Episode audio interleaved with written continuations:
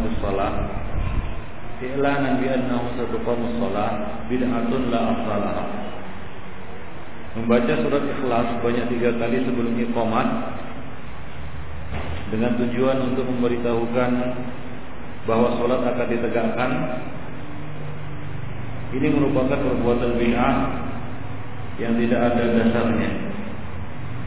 Wala hajatalaha dan tidak ada kebutuhan ya kepadanya. Yang pembacaan surat Al-Ikhlas sebelumnya paman. Jadi ini termasuk perkara-perkara yang diadakan oleh sebahagian kaum muslimin. Ada pula yang membaca Qul a'udzu birabbil falaq dan Qul a'udzu birabbin nas sebelum iqamat salat sama seperti pembacaan innallaha malaikatahu yusholluna 'alan nabi sebelum azan. Wa min dzalika tilawatu syai'in min al-Qur'an qabla al-iqamah. Termasuk di dalamnya adalah membaca ayat Quran ataupun salah satu surat sebelum iqamah. Min qibali ahadil qurra yang dibacakan oleh salah seorang qari ya bukan si mukim mungkin orang lain yang membacakannya ya kemudian setelah selesai ya qari ini membaca beberapa ayat Al-Qur'an ya barulah si mukim yaitu orang yang beriqamat membacakan iqamatnya. Wa fihi taswis 'ala musallin. Dan ini tentunya mengganggu orang-orang yang sedang salat. Ma'ana Nabi sallallahu alaihi wasallam naha an al-jahri bil Qur'an. Terlebih lagi Rasulullah Shallallahu Alaihi Wasallam telah melarang membaca Quran dengan suara keras. Maksudnya adalah ya di tengah-tengah orang yang sedang beribadah dan tidak memang dibacakan untuk mereka dan mereka tidak siap untuk mendengarkannya. Ya, termasuk di dalamnya adalah ya menghidupkan merotal ya di dalam mobil tidak untuk didengarkan. Ya sebagian ikhwan-ikhwan di Jawa karena ada radio kan gitu ya. Kemudian di setiap radio kadang-kadang ketika acara ataupun program tilawatul Quran. Nah, ada baiknya ketika program tilawatul Quran kalau memang tidak ingin didengarkan dimatikan. Kecuali program-program lain, yaitu ceramah, itu silahkan. Ya, tapi kalau program tilawatul Quran kalau tidak ingin didengarkan maka dimatikan. Nabi mengatakan la yajhar ba'dukum ala ba'din bil Quran. Nabi mengatakan janganlah kalian saling mengeraskan satu sama lainnya, yaitu mengeraskan suara satu sama lainnya hingga suara itu saling saling saling menyaingi, ya saling ber, beradu ala ala ba'dil Quran. Uh, Quran, ya tidak apa namanya tatkala membaca al tatkala membaca Al-Qur'an. Jadi kita dilarang membaca Quran ya dan saling mengeraskan suara satu sama lainnya. Demikian. Baik. Wa qala al-Qasimi, al-Qasimi mengatakan Wa qara'tu fi fi hawashi matn Syekh Khalil Aku telah membaca di uh, hawasi hawasi itu adalah catatan kaki ya atau catatan pinggir buku matan Syekh Khalil anna man rafa'a sautahu bil Qur'an fil masjid yuqamu wa yukhraj wa yukhraj minhu. Orang yang mengangkat suara membaca Al-Quran di dalam masjid itu yukam artinya disuruh pergi. Wa minhu dan dikeluarkan dari dari masjid. Idza dawama ala dalika jika dia selalu dan terus menerus melakukan hal seperti itu. Wa illa fayumar bisukut kalau tidak maka cukup diperintahkan untuk diam au syarran atau kita suruh dia membaca ya secara sir, secara lirik. Nah demikian ya karena bacaan Quran yang dikeraskan di dalam masjid ya sementara orang-orang lain sedang ibadah ini sangat mengganggu ya, sangat mengganggu. Baik. Wa yulhaqu bihadhil bid'ah dan termasuk juga bid'ah di dalam bab ini adalah qauluhum ba'daha. Ucapan sebahagian mukim yaitu orang yang beriqamat setelah iqamat ila asrafil mursalina al-fatihah atau ila arwahil muslimina al-fatihah atau ila ila man nahnu bihadratihi al-fatihah ya yaitu untuk atau Nabi kita Muhammad al-Fatihah kan gitu ya? Seperti yang sering dilakukan oleh kebanyakan orang-orang umum sekarang ini mereka katanya menghadiahkan al-Fatihah ya kepada Nabi kepada dan seterusnya. Baik. Nah ini apabila dilakukan setelah uh, iqamat ya, atau menjelang iqamat maka ini termasuk bid'ah. Tidak kan akhir masjid qabrun atau mazar wal billah. Terutama apabila di dalam masjid itu terdapat kubur yaitu kubur dan mazar. Mazar itu tempat orang-orang berkunjung ya. Biasanya makam orang-orang yang dianggap wali, keramat dan seterusnya. Wal billah. Jadi intinya adalah tidak ada bacaan apa pun sebelum iqamat dikumandangkan, ya. Tidak ada bacaan apa pun sebelum iqamat dikumandangkan. Kemudian yang ke-29 adalah salatun nafilah idza iqamatis shalah. Mengerjakan salat sunat setelah iqamat salat dikumandangkan. Yaitu bolehkah mengerjakan salat sunat nafilah setelah iqamat dikumandangkan? Ya tentunya jawabnya apabila iqamat sudah dikumandangkan dia memulai ya salat sunat ini dilarang tentunya ya. Ya iqamat sudah dikumandangkan ya artinya uh, mukim yaitu orang yang beriqamat sudah membacakan Allah Akbar Allah Akbar kan begitu ya. Kemudian dia memulai takbir maka ini jelas dilarang. Ini jelas dilarang.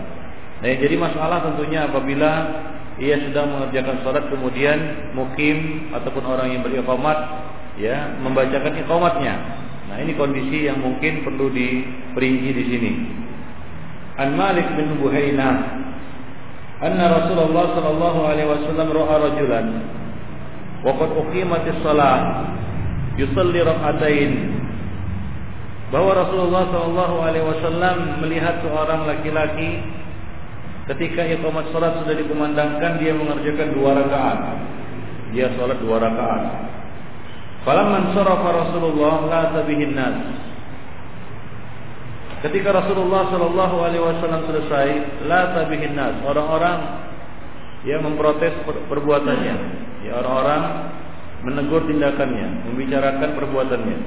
Wa qala lahu Rasulullah sallallahu alaihi wasallam, "As-subuh arba'an, as-subuh arba'an." Apakah salat subuh empat rakaat? Apakah salat subuh empat rakaat? Artinya kalau dia mengerjakan ya, ya salat sunat nafilah sebelum sebelum subuh, ya berbarengan dengan apa namanya ikomat salat tentunya. Kalaupun dia dapat dua rakaat pasti maka pasti ya akan beriringan dengan salat salat apa? Salat subuh. Jika seolah-olah salat subuh itu empat rakaat, ya tentunya begitu dia salam dua rakaat, ya kita katakan uh, salat sunnahnya, dia akan langsung berdiri dan bertakbir untuk salat fajar. Nah ini ikhwanifidin hingga Nabi Shallallahu Alaihi Wasallam menyamakan sholatnya itu dengan sholat subuh empat rakaat dan sholat subuh empat rakaat hukumnya dilarang. Artinya apa? Sabda Nabi ini subuh arbaan walaupun ini redaksinya pertanyaan ya subuh arbaan apakah subuh empat rakaat? Tapi maksudnya adalah larangan. Yaitu larangan mengerjakan sholat apabila iqamat sholat iqamat sudah dikumandangkan. Itu maksudnya di sini. Baik, karena subuh itu tidak boleh empat rakaat dan dilarang, haram mengerjakan sholat-sholat ya fardu itu di luar ketentuan yang telah digariskan oleh syariat. Misalnya seorang sengaja dia sholat maghrib empat rakaat misalnya, atau sengaja dia sholat subuh tiga tiga rakaat. Baik. Fi hadzal hadis di dalam hadis ini inna dukhul ma'al imam fi sholati inda sama'il iqamah aula min rak'atai al-fajr. Dalam hadis ini dijelaskan bahwa ikut masuk bersama imam artinya ikut mengikuti imam ya ketika mendengar iqamat salat dikumandangkan itu lebih utama daripada dua rakaat fajar. Ya kita tahu ikhwan fillah bagaimana keutamaan dua rakaat fajar. Apa keutamaannya? Lebih baik daripada dunia dan dan khairun minad dunya wa ma fiha. Begitu besar keutamaan salat sunat fajar ini. Namun dalam kondisi seperti ini, ya dia tidak tidak memiliki keutamaan. Ya bahkan ini dilarang. Apabila dia mengerjakannya, ya setelah iqamat salat di dikumandangkan. Apabila dia mengerjakannya, setelah salat sunat uh, salat apa namanya iqamat salat dikumandangkan. Baik. Waqad azhara Rasulullah sallallahu alaihi wasallam al-karahiyah liman fa'ala dzalika. Dan Rasulullah Shallallahu Alaihi Wasallam ya telah menunjukkan kebencian beliau, ketidaksukaan beliau kepada orang-orang yang melakukannya, kepada orang yang melakukannya. Ya seperti ya di dalam hadis di atas. Walam yukir alaman qadaha ba'dal faridah. Dan Rasulullah Shallallahu Alaihi Wasallam tidak menyalahkan, ya tidak menyalahkan orang yang mengkodoknya sudah sudah apa?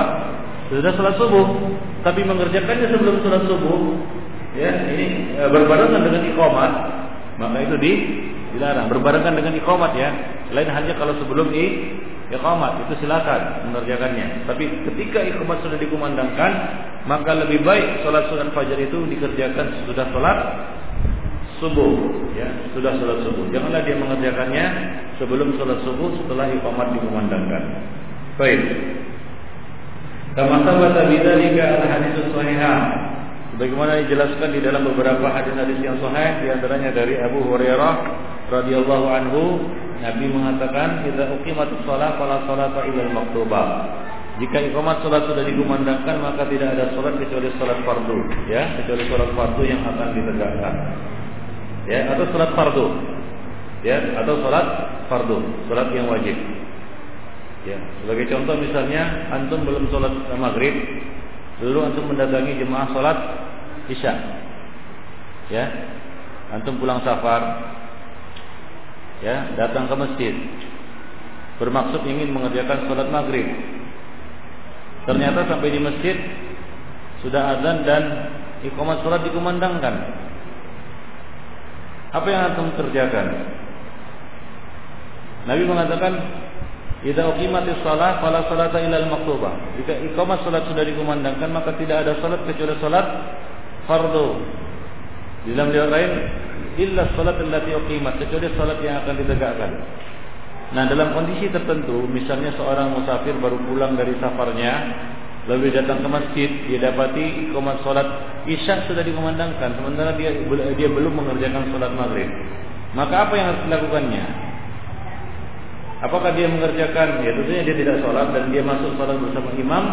Apakah dia mengerjakan sholat yang ditegakkan ketika itu? Hah?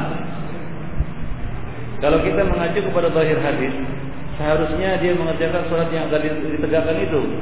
Tapi itu dilarang. Kenapa? Karena dia belum mengerjakan sholat sholat maghrib. Sementara sholat-sholat lima waktu itu harus dikerjakan secara berurutan. Maka dalam hal ini dia masuk ikut sholat bersama imam dengan niat sholat maghrib. Baru setelah itu dia mengerjakan sholat isya. Nah demikian Ibn Fiddin. A'azani Allah wa iyyakum Fi hadzal hadis an-nahyu as-sari' an iftitahi nafilatin ba'da iqamatis shalah. Jadi hadis ini secara jelas menegaskan kepada kita larangan memulai ya salat nafilah setelah iqamat salat dikumandangkan.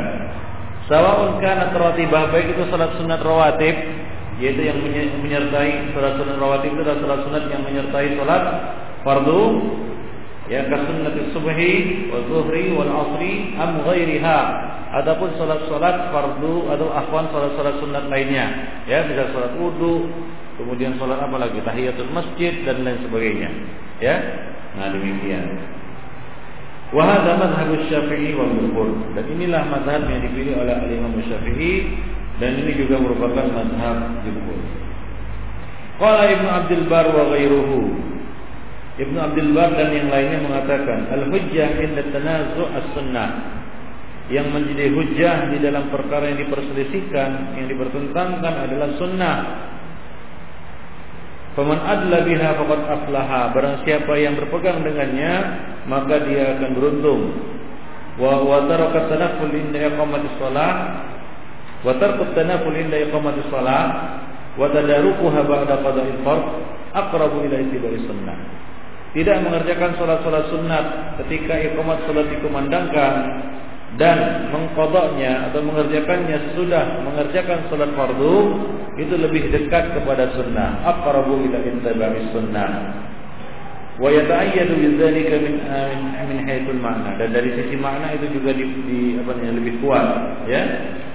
Bi anna qawluhu iqamah hayya 'ala shalah ma'naha ma'naha halumma ila shalah karena sabda Nabi SAW perkataan di dalam iqamat hayya ala salat maksudnya adalah halumma ila ila salat ai allati yuqamu laha. Wa as'adu an-nas bi imtali bi amr man lam yatashaghal anhu bi ghairihi Nah ketika mungkin orang yang beriqamat mengatakan perqamatis salat ya hayya 'ala shalah hayya 'ala falah maka maknanya adalah marilah mengerjakan salat ya salat telah ditegakkan marilah mengerjakan salat maka orang yang paling beruntung adalah orang yang segera menyambut ya ajakan yang dibacakan oleh muadzin tadi. Al-Qadhi mengatakan wal hikmah fi nahyi an shalatil nafilah ba'da iqamah. Di antara hikmah larangan mengerjakan salat sunat setelah salat setelah iqamah adalah alla yatatawalu 'alaiha az-zaman fa yudhannu wujubuha agar ya tidak dibiarkan terus-menerus hingga orang-orang mengiranya itu menjadi apa? menjadi wajib. Ya menjadi wajib. Wa ta'aqqabahu an-Nawawi. Namun an-Nawawi mengatakan wa hadha ini adalah alasan yang lemah bal sahih alasan yang benar adalah an hikmah fihi bahwa hikmahnya ayat tafarraqa lil fardhah min awwaliha agar orang itu lebih konsentrasi untuk mengerjakan apa? Untuk mengerjakan sholat fardu.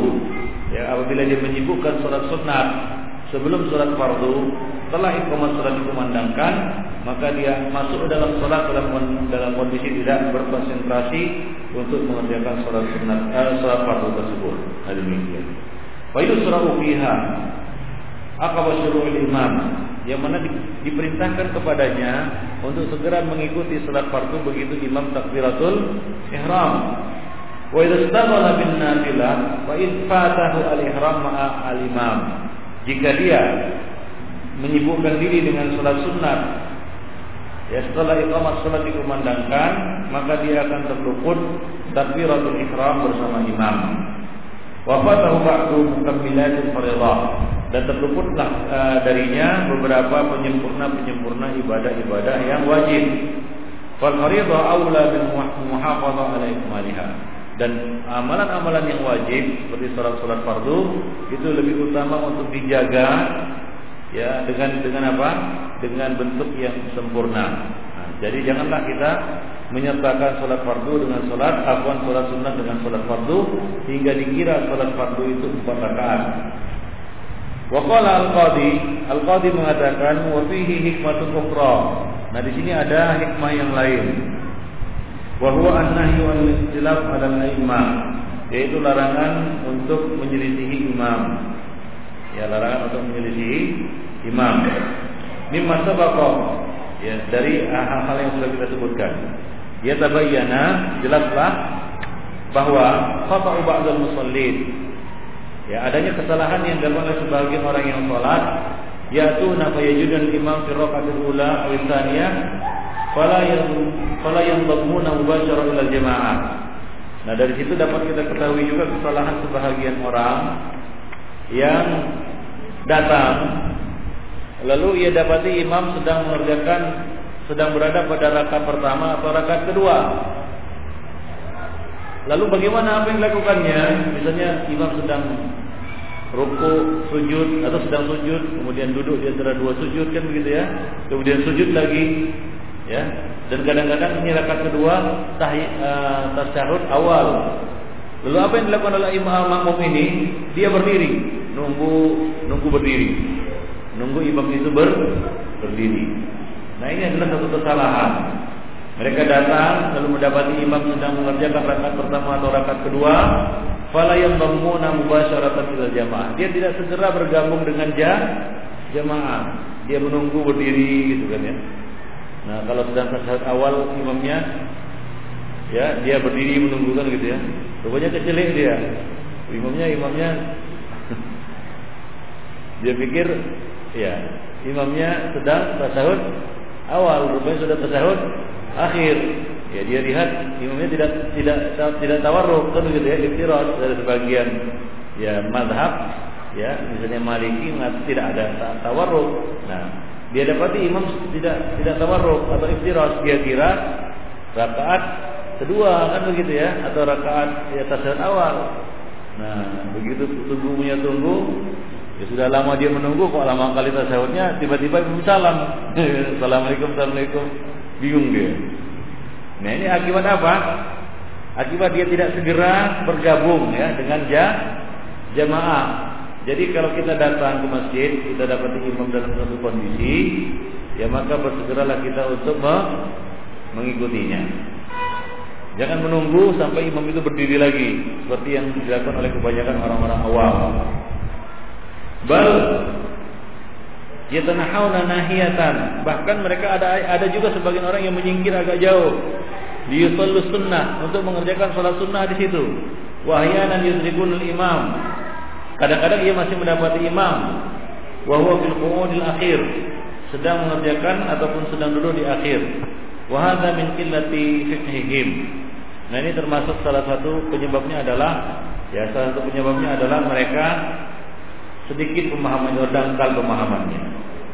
Waqad takunu as-shalah jahriyah wal imamu yaqra'ul Qur'an.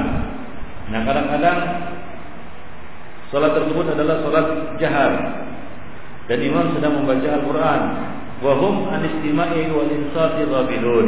Namun ya kita lihat sebagian orang mereka tidak menyimak dan tidak juga diam. Ya yarkauna wa yasjudun bi sur'ah mereka rukuk dan sujud dengan tergesa-gesa dan terburu-buru. Liyudriku juz'an min salati mal imam. Agar bisa dapat apa namanya rukuk bersama imam. Ya agar bisa dapat rukuk bersama imam nah ini kadang-kadang salat subuh agak panjang kan begitu ya salat subuh agak panjang kemudian dia tahu kemudian dia sengaja main-main di belakang kan begitu ya nunggu nanti imamnya kira-kira sudah mau sujud atau sudah mau ruku baru dia masuk dengan terburu-buru untuk apa? Untuk ruku dan sujud. Nah demikian. Nah cara seperti itu cara yang kita katakan sangat keliru. Baik. Yahsabuna annahum qad asabu asabu hadafaini bi ramyatin wahidah. Mereka mengira bahwasanya mereka telah mendapatkan dua target dari satu pukulan. Gitulah. Ya mereka kira ya nanti dapat jamaah dan tidak capek ber, berdiri lama kan begitu ya. Wahum bil haqiqah lam yafqahu min salat min salatihim allati tatarra'u atau tatawwa'u fiha syai'an. Namun hakikatnya mereka belum memahami tentang ibadah salat yang mereka kerjakan. Wa ma ja'alallahu rajulin min qalbayni fi jawfihi. Allah Subhanahu wa taala tidak akan menjadikan dua hati dalam jiwa seseorang. Nah demikian. Jadi intinya yang menifidin jangan pecah konsentrasi kita ketika komat sholat dikumandangkan maka segeralah kita mengerjakan sholat yang akan dikerjakan oleh imam ya atau sholat fardu yang akan dikerjakan. Janganlah kita menyibukkan diri dengan mengerjakan sholat-sholat sunat. Baik. Yang ke-30 ikhwanifidin At-tanafful ba'da tulu'il fajri bi salatin la sababalaha siwa rakaatai as-subh. Mengerjakan salat sunat setelah tulu'il fajri, setelah terbit fajar. Salat yang la sababalah, yang tidak ada sebab sebab sebabnya. Kecuali dua rakaat subuh, yaitu dua rakaat salat sunat fajar. An Hafsah radhiyallahu anha qalat Diriwayatkan dari Hafsah binti Umar radhiyallahu anha ia mengatakan Kana Rasulullah sallallahu alaihi wasallam bila tala al-fajr la yusalli illa rak'ataini khafifataini. Rasulullah sallallahu alaihi wasallam apabila fajar telah terbit maka beliau tidak mengerjakan sholat kecuali dua rakaat ringan. Apa? Dua rakaat ringan. Setelah terbit fajar, artinya masuk waktu subuh, Nabi tidak mengerjakan banyak sholat. Nabi cuma mengerjakan sholat dua rakaat ringan. Yang kata Ibnu Hajar, kira-kira dikerjakan ringan ini berapa menit? Empat, empat menitan. Empat menit kan begitu ya? Itu mungkin sholat paling ringan lah yang dilakukan oleh seseorang. Ya dengan apa nih? Dengan santai kan begitu ya. Khafifah di sini adalah maksudnya adalah bacaannya ringan. Ya Nabi biasanya membaca surat apa? Al-Kafirun dan surat Al al-ikhlas. Karena itu sunnah. Ini sunnah iqamah salat subuh kan begitu ya. Sebagian orang mengatakan ditunda, diundur sampai berapa menit? Ada yang sampai setengah jam kan gitu ya, sampai 30 menit. Tak berapa sholat dia kerjakan untuk menunggu waktu yang panjang itu. Sementara Nabi tidak lebih dari apa? Dua rakaat ringan. Apa? dua rakaat ringan, tidak lebih dari itu, bukan dua rakaat panjang, dua rakaat ringan. Ya dua rakaat ringan. Ya, yang bisa kita takar waktunya kira-kira empat menitan, seperti yang dijelaskan oleh Ibnu Hajar al Asqalani. Baik, nah itulah sunnah Rasulullah Shallallahu Alaihi Wasallam dan sunnah beliau lebih awal untuk diikuti daripada apa? Daripada sunnah-sunnah yang dibuat-buat oleh manusia. Ya, sunnah beliau lebih utama untuk diamalkan daripada sunnah-sunnah yang dibuat oleh manusia. Baik.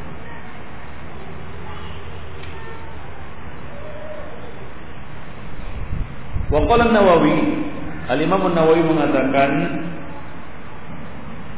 Qad istadallu bihi man yaqul Hadis ini dijadikan sebagai dalil oleh orang-orang yang berpendapat tukrahu salatu min min, min tulu'il fajri illa sunnatis subuh.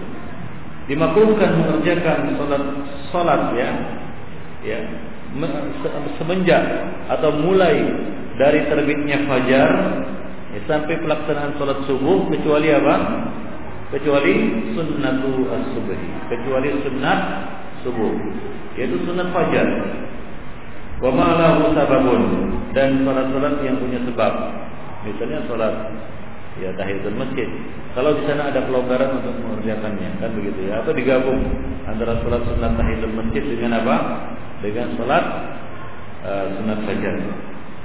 Wali ashabina fil mas'alati satu awjuh. Nah di dalam hal ini ada dua ada tiga, tiga bentuk pendapat. Ahaduha hadza. Yang pertama adalah ini, makruh mengerjakan sholat kecuali sholat sunat fajar. Wa naqalu al-qadiyat min an Malik wa jumhur. Kemudian Al-Qadiyat menukil pendapat ini dari Imam Malik dan dari para apa namanya jumhur ulama. Wa qala Al-Qasqalani Al-Qasqalani mengatakan Zahab al-Malikiyah wal Hanafiyah ila thubutil karahah min tulu'il fajri siwa rak'atayil fajr. Bahwa ulama-ulama Malikiyah dan Hanafiyah telah sepakat menetapkan makruhnya ya, mengerjakan sholat sunat setelah terbitnya fajar kecuali dua rakaat fajar yaitu dua rakaat sholat sunat fa fajar. Wa huwa masyhurun wa huwa masyhur madhhabi Ahmad dan inilah dia eh, pendapat-pendapat yang paling masyhur di dalam madhab Ahmad yaitu Imam Ahmad wa wajhun inda Syafi'iyah dan merupakan satu pendapat di kalangan ulama-ulama Syafi'iyah wa qala Ibnu Ibnu Salah mengatakan menjelaskan innahu zahirul madhab. Inilah dia zahir madhab yaitu madhab al-Imam Syafi'i.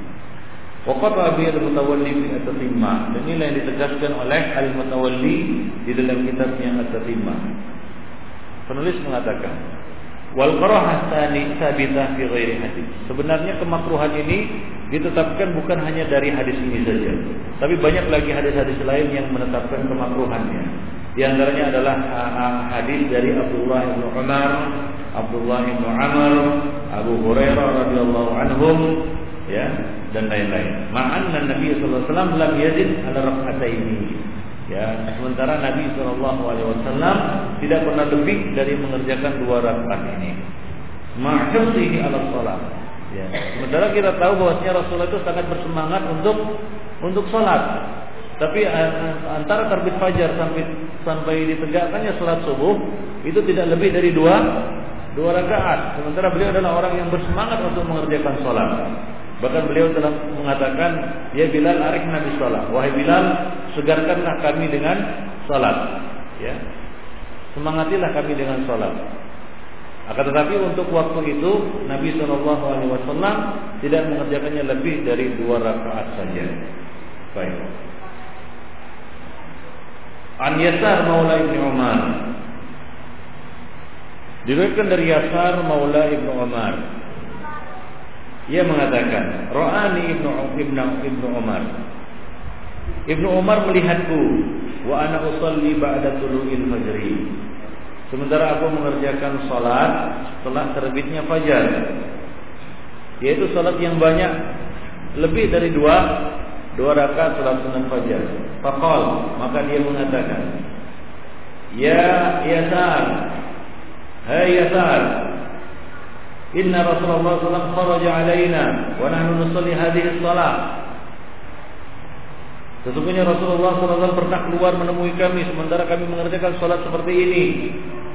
Faqal beliau mengatakan yuballighu syahidu syahidukum wa ibakum. Hendaklah orang yang hadir menyampaikan kepada orang yang tidak hadir. La tusallu ba'da al-fajr illa sajadatain. Janganlah kalian mengerjakan salat setelah fajar, setelah terbitnya fajar kecuali dua rakaat saja kecuali dua rakaat saja. Nah, bagi saya katakan bagi yang menunda iqamat sampai bermenit-menit, puluhan menit, bahkan sampai setengah jam. Kira-kira apa yang dilakukan? Ya sholat, sholat, sholat. Tidak kunjung apa? Tak kunjung iqamat kan begitu ya? Karena fajar memang belum terbit. Ya terpaksa lah nunggu kan begitu ya. Masih gelap-gelap begitu mau sholat juga nunggulah. Bagi yang sudah mengetahui hukum itu dia nunggulah. Ya, nunggu sampai dipastikan terbit fajar. Baru iqam. Ini dia telah apa melanggar dua sunnah bagaimana yang kita Sunnah apa yang pertama dilanggar? Ada sebelum waktu. Ya, yang kedua sunnah yang kedua yang dilanggarnya apa? Ya. Memanjangkan iqamat ya lebih dari apa kadar yang di yang ditetapkan oleh Nabi. Dan bisa jadi dia melanggar sunnah yang ketiga.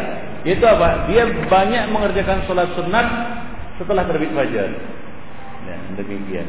Konfitin azani Allah wa Ya setelah dia mengumandangkan azan fajar tadi kan begitu ya. Tadi demikian. Baik. Ini masalahnya. Itu hadis yang pertama dari Ibnu Umar. Wa qala Tirmidzi aqabahu. Dan Imam Tirmidzi mengatakan sudah itu yaitu sudah hadis ini wa huwa majtama alaihi ahlul ilmi. Inilah yang disepakati oleh ahli ilmu kata Al-Imam Tirmidzi karahu karihu ayusalli ar-rajulu ba'da tulu'il fajri illa rak'atayil fajri bahwa mereka memakruhkan seorang laki-laki atau seseorang mengerjakan salat sudah terbitnya fajar kecuali dua rakaat fajar saja. Apa? Kecuali dua rakaat fajar saja. Rawal Baihaqi wa ghairuhu bi sanadin sahihin an Sa'id bin Musayyib Al-Imam Al-Baihaqi dan yang lainnya meriwayatkan dengan sanad yang sahih dari Sa'id bin Musayyib bahwasanya dia melihat seorang laki-laki mengerjakan salat ba'da tulu'il fajri sesudah terbit fajar aktsaru min rak'ataini. Lebih dari dua rakaat. Dia mengerjakannya lebih dari dua dua rakaat. Yuktiru fiha ruku' wa sujud. Dia perbanyak ruku' dan sujud. Artinya apa? Dia perbanyak rakaat, lebih dari dua rakaat. Itu maksudnya.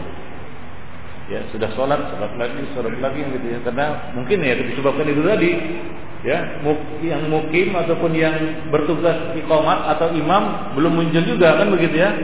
Ya, karena apa namanya? muadzinnya menundanya sampai bermenit-menit, puluhan menit. Ya hingga orang ini mungkin ya kena kondisi ya daripada kantuk-kantuk kan begitu ya. Udah selesai sholat sholat lagi dia. Sholat lagi dia. Nah seperti itu yang dilihat oleh Said Ibn Musayyib orang ini terus sholat terus kan begitu ya. Lebih dari dua dua rakaat. Maka panahahu maka Said Ibn Musayyib pun melarang orang ini. Ya udah jangan banyak-banyak. Dua rakaat saja karena Nabi tidak lebih dari dua dua rakaat tidak lebih dari dua rakaat. Maka dia mengatakan, ya Abu Muhammad. Ya, karena saya lihat juga di sini ada yang apa namanya dor-doran juga sudah sholat sholat lagi sholat lagi ya. Ini perlu diingatkan juga kan gitu ya. Sudah cukup dua rakaat saja. Ya, dua rakaat saja. Kalau misalnya kita datang sebelum terbit fajar, sebelum adzan, silakan sholat tahiyatul masjid dulu, baru ya, setelah adzan sholat sunat fajar. Tapi setelah azan fajar, setelah azan fajar, ya, maka dua rakaat saja. Ya, kadang-kadang juga karena terus menerus sholat lebih tiga kali dan gitu nggak ngerti kita sholat apa. Ya baru ya kadang-kadang imam terhalang untuk untuk apa? Untuk maju kan gitu ya nunggu orang yang masih sholat tadi. Padahal dia sudah, sudah sholat tadi sudah adan ya. Lain halnya sholat sebelum adan, sebelum terbit fajar itu tak terhitung di sini ya. Nah setelah uh, muadzin mengumandangkan azan fajar, ya nggak usah banyak-banyak, dua rakaat saja. Paham? Nah demikian. Maka eh, Said bin Musayyib melarangnya. Namun dia berkata, Ya Abu Muhammad, yu'adzib yu'adzib yu'adzibuni Allah ala salat. Apakah Allah Subhanahu wa taala akan mengadabku karena salat? Ya. Ini kan bagus soalnya daripada bengong kan begitu ya. Mungkin dia berpikiran seperti itu. Ya seperti orang-orang sekarang dilarang untuk baca Quran ya dengan cara yang salah. Ya mungkin dia akan mengatakan, ya, udah bagus-bagus baca Quran dilarang lagi kan begitu ya. ya. Dilarang apa namanya? Dilarang bersalawat dengan cara yang salah dia mengatakan, ya, udah bagus-bagus bersalawat masuk disalahkan. Kemarin nyanyi nggak disalahkan katanya gitu. Nah seperti itu mungkin alasan mereka. Maka uh, Said bin Musayyib mengatakan, "La, tidak." Ya. Artinya Allah Subhanahu wa taala tidak mengadabmu karena salat.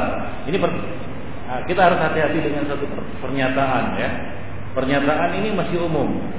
Kalau ada orang mengatakan, "Apakah Allah Subhanahu wa taala akan mengadabku karena baca Quran?" Jawabannya apa? Tidak.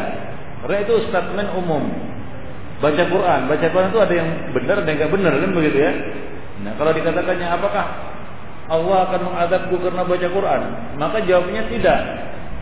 Seperti jawaban Said Ibnu Al-Musayyib. Lalu diperinci. Nah, demikian. Ya, bahwa ya, salat yang membuat pelakunya diadab itu adalah salat yang menyelisihi sunnah. Nah, itu dia. Sama seperti tadi. Apakah aku diazab, disiksa karena baca Quran? Jawabnya tidak. Tapi akan diazab karena ya baca apa namanya menyelisih sunnah di dalam membaca al Al-Quran. Beliau mengatakan walakin yu'adzib yu'adzibaka ala khilafi sunnah. Akan tetapi Allah Subhanahu wa taala akan mengadabmu karena menyelisih, menyelisih sunnah di dalam pelaksanaan salat. Nah, itu maksudnya. Ya. Jadi ini ada jawaban yang hikmah, jawaban yang hakim, yang bijaksana, kan begitu ya. Jadi Eh, menetapkan apa yang harus ditetapkan dan menafikan apa yang harus dinafikan. Jangan kita menafikan apa yang harus harusnya ditetapkan kan begitu ya. Karena kalau dijawab iya kan begitu ya. Nah ini akan rancu. Nah misalnya dia dijawab oleh Sayyid Musaid iya kamu diadab karena sholat. Nah ini akan rancu. Ya sementara di sini perlu apa? Tafsir. Maka dalam hal-hal ya dalam perkara-perkara yang perlu tafsil maka harus tafsil. Dan perkara-perkara yang tidak perlu tafsir biarkan dia dalam kemujmalannya itu kaidah kata gitu Wahada min badai ajubah Sa'id bin Musayyib. Dan ini termasuk salah satu jawaban yang paling apa namanya yang paling tepat ya. Yang paling bijak dari seorang Sa'id bin Musayyib. Ya wa huwa silahun qawi. Ini adalah silah yaitu senjata yang sangat ampuh halal mubtadi'ah terhadap orang-orang pelaku-pelaku bid'ah. Alladzina yastahsinuna katsiran minal bid'ah. Yang menganggap baik banyak perbuatan bid'ah. Ya bi ismi annaha dzikrun wa shalah dengan alasan itu adalah sunnah itu adalah salat itu adalah zikir kan begitu ya, itu adalah doa. Ya. kita larang mereka berdoa sudah Sholat kan begitu ya, sholat fardu. Maka bakal mengatakan, wah, apakah salah kami berdoa gitu ya? ya kita katakan berdoa itu itu umum, itu pernyataan umum. Kalau dikatakan, apakah salah kami berdoa? Bagus-bagus kami berdoa kan begitu ya.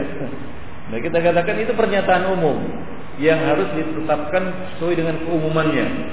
Maka kita katakan kalau jawabnya apakah kan gitu, pertanyaannya apakah maka jawabnya apa? Tidak. Tidak. Tidak salah dengan doa, tapi salah dalam apa? Ya. Melakukan ya doa pada saat itu. Nah, itu menyelisih apa? Sunnah. Nah, demikian. Tidak ada salah dengan doa karena Nabi mengatakan doa huwal ibadah, tapi doa yang salah adalah doa yang tidak menurut tuntunan sunnah. Semua yungkiruna ala ahli sunnah, kemudian mereka mengingkari ahli sunnah ingkar ingkar dzalika alaihim. Wa yattahim wa yattahimunahum bi annahum yunkiruna dzikr salat. Ya mereka mengingkari ahlu sunnah yang mengingkari perbuatan mereka tadi. Lalu mereka menuduh ahlu sunnah itu mengingkari zikir dan salat. Wa hum fil haqiqah innama yunkiruna khilafahum bis sunnah. Namun pada hakikatnya yang diingkari oleh ahlu sunnah itu adalah ya perbuatan mereka yang menyelisihi sunnah di dalam berzikir di dalam sholat dan di dalam ibadah-ibadah yang lainnya. Nah demikian yang Fiddin rahimahnya wa rahimahullah jami'an.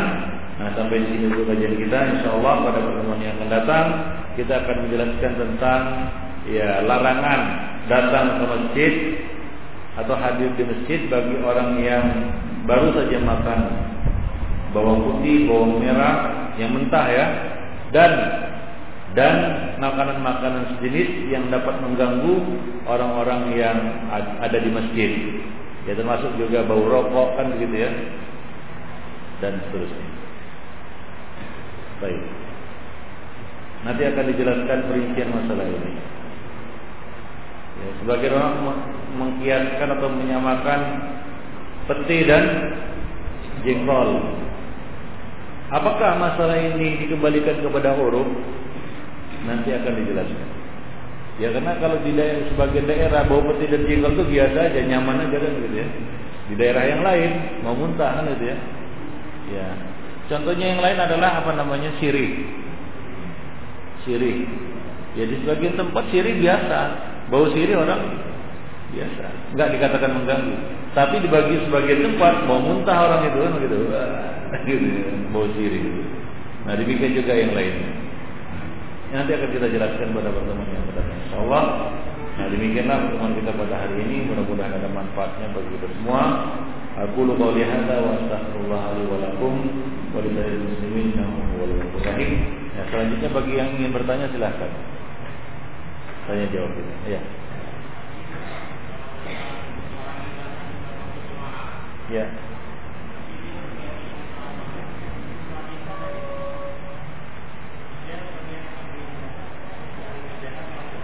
Ya. Dia berniat maghrib, ya. Ya ada dua bentuk. Yang pertama dia tetap tasyahud, menunggu sampai tasyahudnya imam. Dia tetap duduk tasyahud, ya. Ketiga lah. Ya rakaat ketiga dia tetap duduk tasyahud, ya. Sampai imam tasyahud. Yang kedua, dia tasyahud salam, kemudian ikut bersama imam salat Isya. Paham? Ya dia duduk, tentunya dia pasti duduk di rakaat ketiga kan gitu ya, karena dia mengerjakan tiga rakaat. Cuma perbedaannya apakah dia salam atau tidak salam.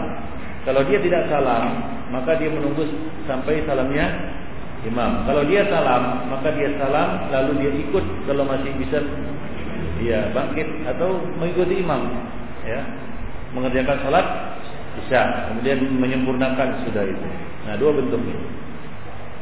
Ya. Wallahu. Ada lagi? Ya. Ah.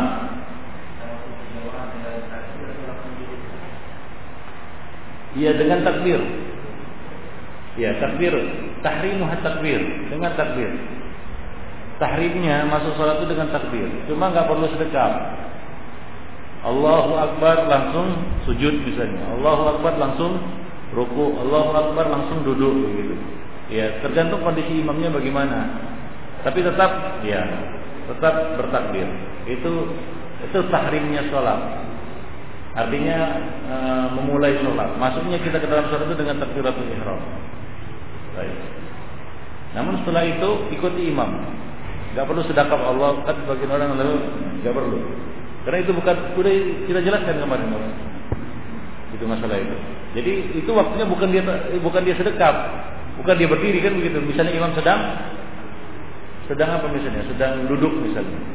Ya bukan waktunya sedekap, tapi waktunya duduk, duduk. Maka dia takbir langsung duduk. Paham? Gak perlu lagi dia sedekap. Apa fungsinya dia sedekap? Gak ada fungsinya kan begitu ya. Orang imamnya gak sedekap.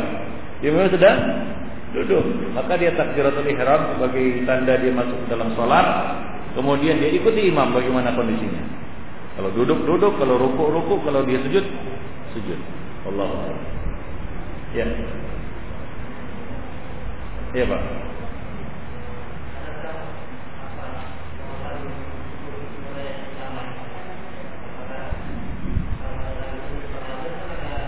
Ikomat. Hmm, nggak ada ikomat. Nggak ada. Menjawab ikomat nggak ada menjawab azan dan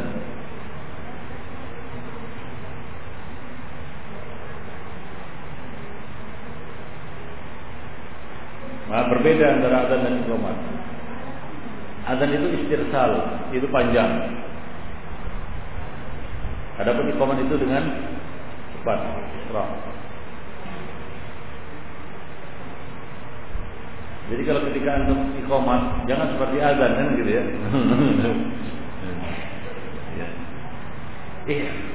ihdar ya. Istirsal pada azan ihdar pada iqamah ihdar itu artinya cepat. Ya. Begitu maksudnya. Ihdar ah ya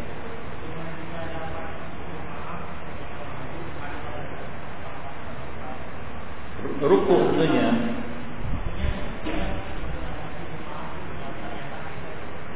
uh,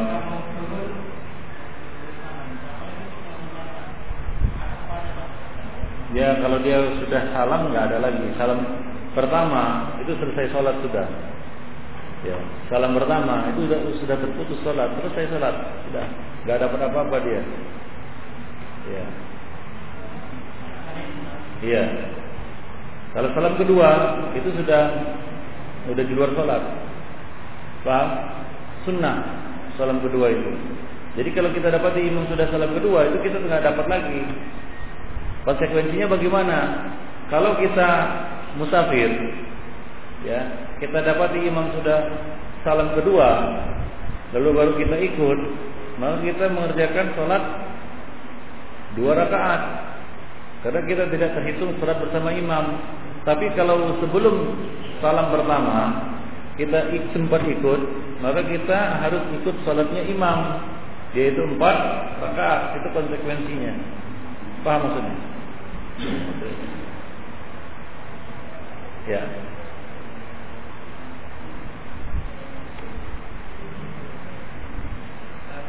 Ah.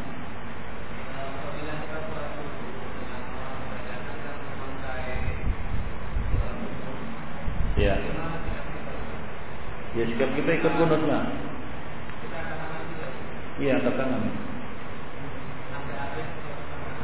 Iya, kalau dia doa sampai habis ya, ikut sampai habis. Kalau dia nggak sampai habis, nggak sampai habis.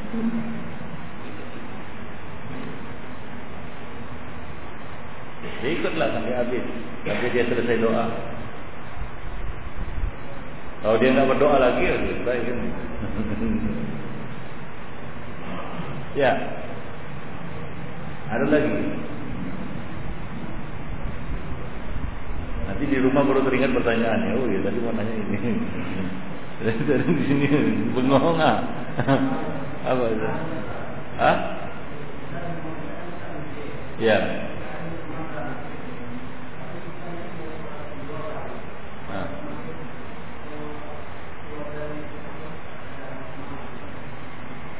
Kita sedang makan. Rumah kita dekat masjid. Ah. Ada ada ada ada tujuan apa salat di tempat lain? Ya, karena salat tempat lain itu ada ada beberapa tujuan. Satu tujuan menghindari masjid itu. Ya. Kemudian yang kedua memang ada ada ada acara-acara yang sifatnya insidentil kan gitu ya. Jangan tuh mau ngaji, ya kan di sini, ya kan? Azan sana ada azan misalnya, tuh mau ngejar di sini, nggak apa-apa. Itu kan bukan terus menerus kan begitu. Tapi kalau antum sengaja meninggalkan dan tatap di masjid itu nggak boleh. Nah, paham?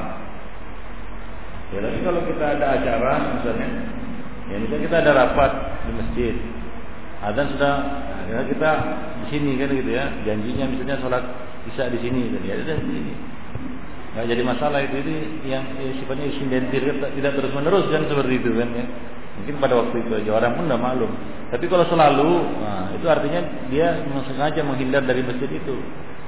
Nah, alasannya apa? Nah, kalau alasannya ternyata di sana imamnya itu dukun dan bisa kafir dengan dengan ini ya bisa dibenarkan kan gitu ya. Atau imamnya apa namanya tidak uh, tidak tumaninah kan gitu, tidak sah sholatnya. Tapi kalau alasnya tidak benar, nggak bisa juga. Allah. Ya. Nah.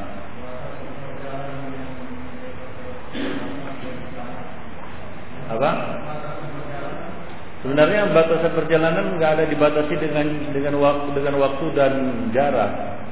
Dengan jarak dan waktu nggak dibatasi dengan itu. Tapi dibatasi dengan urfi. Urfinya kita keluar safar maka di, di, dianggap safar.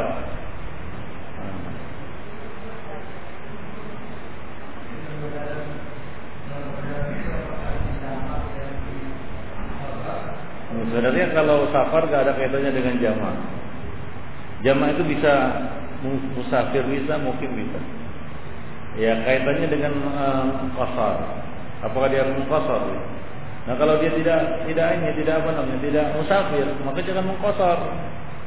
Dia bukan musafir, maka jangan meng mengqasar. Ya tetap salatnya tamam sempurna, tapi ya mungkin kalau misalnya ada seseorang pergi berburu misalnya, pergi cari ikan kan jauh jalan-jalan jalan-jalan jalan-jalan tak ke mana-mana dia gitu ya. Mungkin jalannya lebih jauh daripada musafir kan gitu ya. Tapi dia kan bukan bukan musafir, dia mukim kan begitu ya. Nah, wah kecapean dia. Mau jamak, silakan jamak, tapi jangan jangan kasar itu dia. Nah, nggak ada kaitannya dengan jamak, ya safar itu. Kaitannya dengan apa? Kasar. Walaupun Ya, orang yang paling sering mengkosor menjama itu adalah musafir. Kenapa? Karena bebannya beban perjalanan ya, beratnya safar. Karena Nabi mengatakan eh, as-safar atau minal azab. Safar itu adalah ya, potongan dari azab. Azab itu. Safar itu. Apalagi safar haji gitu gitu ya. Oh, aduh. Berat sekali itu. Makanya antum yang mau pergi haji Ya, masalah praktikal dan teori haji itu mudah. Sama seperti yang sholat jemaah, tinggal ikut aja imam di belakang gitu ya, selesai sampai sampai salam juga gitu, gitu ya. Cuma masalahnya apa? Masalah ya, masalah safar sebagai kitah minal azab. betul-betul jadi adab. Kalau yang ikut awam semua kan begitu ya. Wah, itu gak karuan itu. Makanya rombongan-rombongan yang ada itu masalahnya di mana? Bukan masalah praktikal yang mereka perdebatkan di sana, tapi masalah-masalah yang sifatnya keseharian. Ya kan Pak ya? Pernah ngaji kan? Ya. Saya, saya pernah jadi ini tenaga musiman temus. Itu saya lihat kebanyakannya bukan praktikalnya udah ya gampang sebenarnya ngaji itu. Masalah yang paling berat adalah bagaimana menjaga adab safar mulai dari dia pergi sampai dia pulang. Nah, ini yang berat. Itu yang sebenarnya harus dan itu yang enggak ada pada kebanyakan rombongan-rombongan yang pergi haji. Itu yang enggak tersentuh sebenarnya. Sehingga wajar, ada yang mau bertumbuh kan begitu ya. Ada yang tendang-tendangan, ada yang ejek-ejekan. Bahkan ada yang tikam-tikaman. Atau zamannya anak itu ada tikam-tikaman sampai mati. Satu kamar. Orang Sulawesi. Tikamnya kawannya. Ada satu satu orang mati, yang lainnya luka-luka. itu masalahnya di mana? Bukan masalah manatiknya, bukan. Ya, bukan masalah apa namanya ilmiahnya mereka terpikir juga. Paling-paling ya apa namanya beberapa masalah-masalah seperti pakai dam ya, dan sebagainya kan begitu ya. Jadi masalah yang paling berat itu adalah safar itu. Safar itu atun minal ada. Nah, perlu orang yang mumpuni untuk membimbing safar ini supaya jangan jadi azab kan begitu. Paham? Paham maksudnya? ya itu dia. Banyak safar-safar jadi azab ya. Lebih lebih azab lagi kalau apa?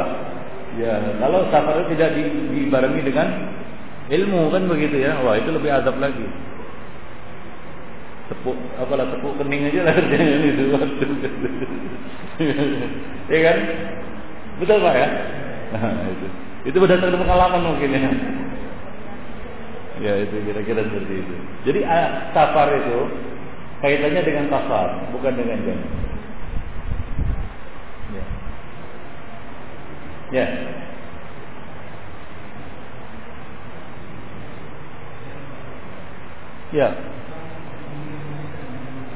Ah. Salat Jumat.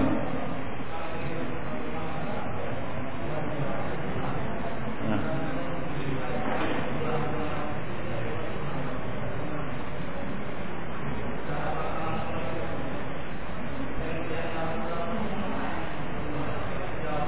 yang dekat aja kecuali ya kecuali ya kecuali ya ya khotibnya itu orang yang ada usunnah memusunnah mencaci maki sahabat misalnya atau mencaci maki ya apa namanya e, salaf gitu ya maka mencaci maki salaf gitu. orang ini benci kali salaf pun itu ya Kemudian yang ada di situ tanpa antum bisa untuk me, menasihati dan menjelaskan maka lebih bagus satu nyingkir. Tapi kalau biasa-biasa aja umum-umuman begitu ya, jelas ya nggak apa-apa. Ya, kadang-kadang juga bagus. Kalau umum ya, kadang-kadang kesalahan dua kali azan itu itu masalah fikih Paham? Nah, tapi kalau khatibnya itu antum tahu ini adalah musuh sunnah, isinya apa? Mencaci maki sunnah kan begitu ya, mencaci maki sahabat kan misalnya gitu ya. Maka antum harus menyingkir. Ya, kecuali antum bisa menjelaskannya seperti yang dilakukan oleh para salaf. Ada pernah terjadi pada Syekh Ahmad Syakir ya, khatib ber apa namanya? berkhutbah dia katakan uh, Jamal Abdul Nasir kan itu ya. Dia dia lebih uh, abasa uh, apa namanya? Ma abasa wala tawalla anja'ul ama. Dia memuji Jamal Abdul Nasir yang dia katakan dalam khutbahnya ma'abasa wala tawalla anja'ahul ama yang datang yang hadir di situ adalah Tuhan Hussein. Untuk mengenal Tuhan Hussein orang buta penyair yang di yang